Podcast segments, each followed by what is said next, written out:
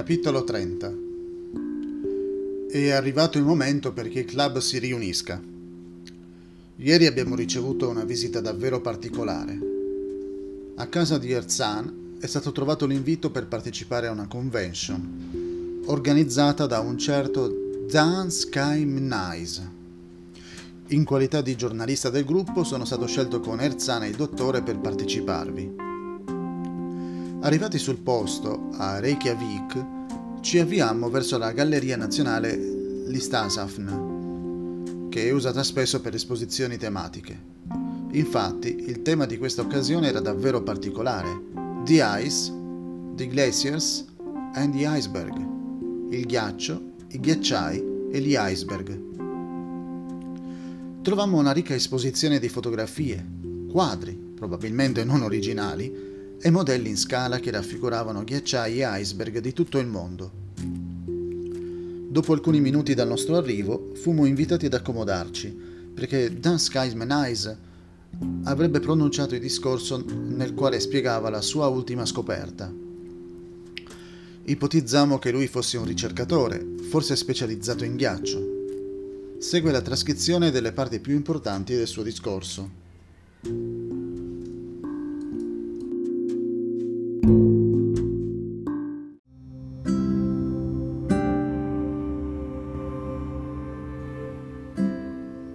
Sono felice di vedervi tutti quanti qui riuniti insieme con me. I pochi che mi conoscono mi definiscono un eremita, perché ho passato tanti anni della mia vita a studiare ghiacciai direttamente sul campo. Come sapete, le mie ricerche mi hanno permesso di fare una scoperta eccezionale. Prima di parlarvene, però, vorrei raccontarvi un po' la storia dei ghiacciai soffermandomi su una teoria che mi ha spinto a compiere ricerche sul ghiaccio. Secondo gli storici, i ghiacciai esistono da decine di migliaia di anni. Non solo, ma affermano che nel corso del tempo la densità dei ghiacciai sia diminuita. Questa teoria però ne contraddice un'altra, ovvero che un tempo la Terra era un pianeta ricoperto di lava. Come conciliare queste due teorie? Visto che grazie a prove concrete nessuno discute la seconda, ho voluto mettere in discussione la prima teoria. E così sono andato a studiare i ghiacciai sulle montagne più alte del mondo, senza trascurare le montagne di ghiaccio chiamate iceberg. Studiando queste ultime ho capito che i ghiacciai si sono formati assai di recente.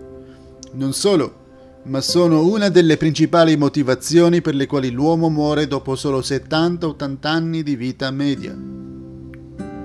Un tempo i ghiacciai non esistevano e l'uomo viveva più a lungo. Si dice che il famoso Matusalemme abbia vissuto la bellezza di 969 anni. Come mai oggi l'uomo vive così poco? Ricordate cosa accadde quasi 4500 anni fa? L'uomo iniziò a comportarsi male. Dopo 120 anni, nell'autunno del 2370 a.C., caddero le acque del diluvio universale. Già, caddero, sommergendo il pianeta. Solo otto uomini e alcuni animali, rifugiati nell'arca costruita per divina provvidenza, si salvarono. Dopodiché l'umanità ripartì da zero. Ma anche il pianeta, ripartì con una serie di modifiche strutturali. Il diluvio portò grandi cambiamenti. Per esempio la durata della vita dell'uomo diminuì molto rapidamente. Prima del diluvio le acque sopra la distesa riparavano da radiazioni nocive e sparite le acque, le radiazioni cosmiche geneticamente nocive all'uomo sono aumentate. Fra parentesi, queste variazioni delle radiazioni hanno alterato la velocità con cui si forma il carbonio 14 al punto da invalidare tutte le date anteriori al diluvio calcolate in base all'analisi radiocarbonica. Con l'improvviso aprirsi delle sorgenti dell'abisso e delle cateratte dei cieli, innumerevoli miliardi di tonnellate d'acqua inondarono il pianeta. Questo può aver provocato enormi cambiamenti nella superficie del pianeta. La crosta terrestre è relativamente sottile, con uno spessore, si calcola, che varia da 30 a 160 km sopra una massa più molle del diametro di migliaia di chilometri. Perciò, sotto l'enorme peso dell'acqua, probabilmente occorsero grandi mutamenti nella crosta terrestre. Con il tempo sorsero nuove montagne, vecchi monti diventarono più alti, i mari diventarono più profondi e si formarono nuovi lidi, così che ora circa il 70% della superficie terrestre è coperto d'acqua. Questa trasformazione della crosta terrestre spiega molti fenomeni geologici, come i nuovi livelli raggiunti da vecchie coste, Qualcuno ha calcolato che la sola pressione dell'acqua equivalesse a circa 3 quintali per centimetro quadrato, sufficiente a fossilizzare rapidamente fauna e flora. Dove è ora tutta quell'acqua? Evidentemente proprio qui, sul pianeta. Si ritiene che un tempo gli oceani fossero più piccoli e i continenti più grandi di quanto non siano adesso, come reso evidente da alvei di fiumi che si prolungano sotto gli oceani. Va pure notato che, secondo alcuni scienziati, in passato i monti erano molto meno alti di ora e alcune montagne sono persino emerse dal mare. Una volta in National Geographic affermò che il volume dell'acqua marina è dieci volte superiore a quello delle terre emerse. Scaricata in modo uniforme tutta questa terra nel mare, e due chilometri e mezzo d'acqua coprirebbero tutto il globo. Dopo il diluvio la durata della vita dell'uomo passò da una media sopra gli 800 anni a meno di 200 e, nell'arco di un paio di secoli, a una media sotto i 100 anni. Da almeno 3500 anni, pochi esseri umani hanno superato il secolo di vita. Probabilmente sono nate da 60 a 100 generazioni in questo periodo. Se l'uomo avesse continuato a vivere con la media precedente, le generazioni sarebbero state solo tre o quattro. E così arriviamo alla mia scoperta. Ho trovato il modo di trasferire ghiacciai e ricoprire gli strati di atmosfera rovinati dall'inquinamento.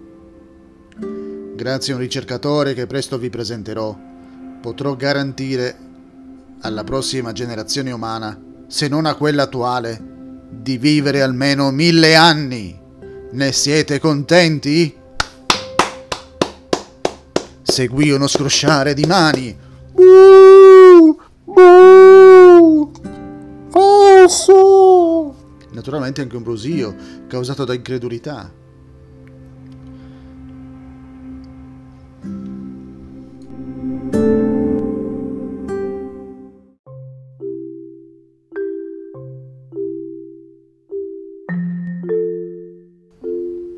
Nel frattempo vedemmo salire sul podio una persona a noi familiare.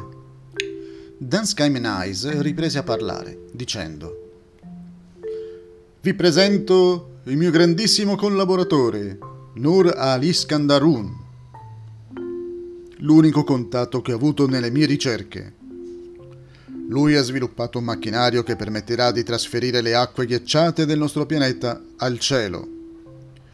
Avremo più terra, vivremo dieci volte più a lungo e tutto questo grazie all'impresa di Nur al-Iskandarun. Non credevamo ai nostri occhi. Nur era lo stesso studente che alcuni anni fa studiava nella nostra università e non è invecchiato neanche un po'.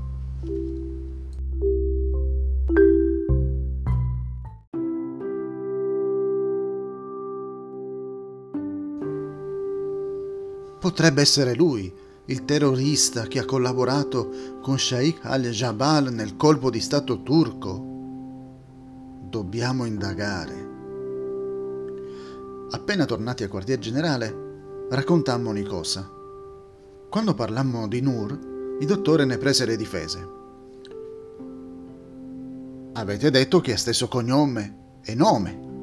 Tuttavia, sapete benissimo che l'età non coincide.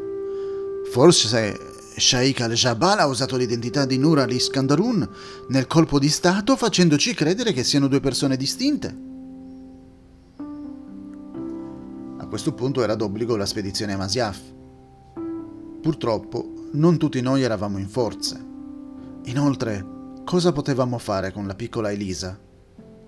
Anche se era potente, era ancora indifesa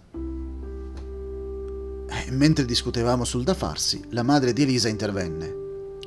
Prima di andare a Masyaf, dobbiamo tornare tutti sul Grand Canyon.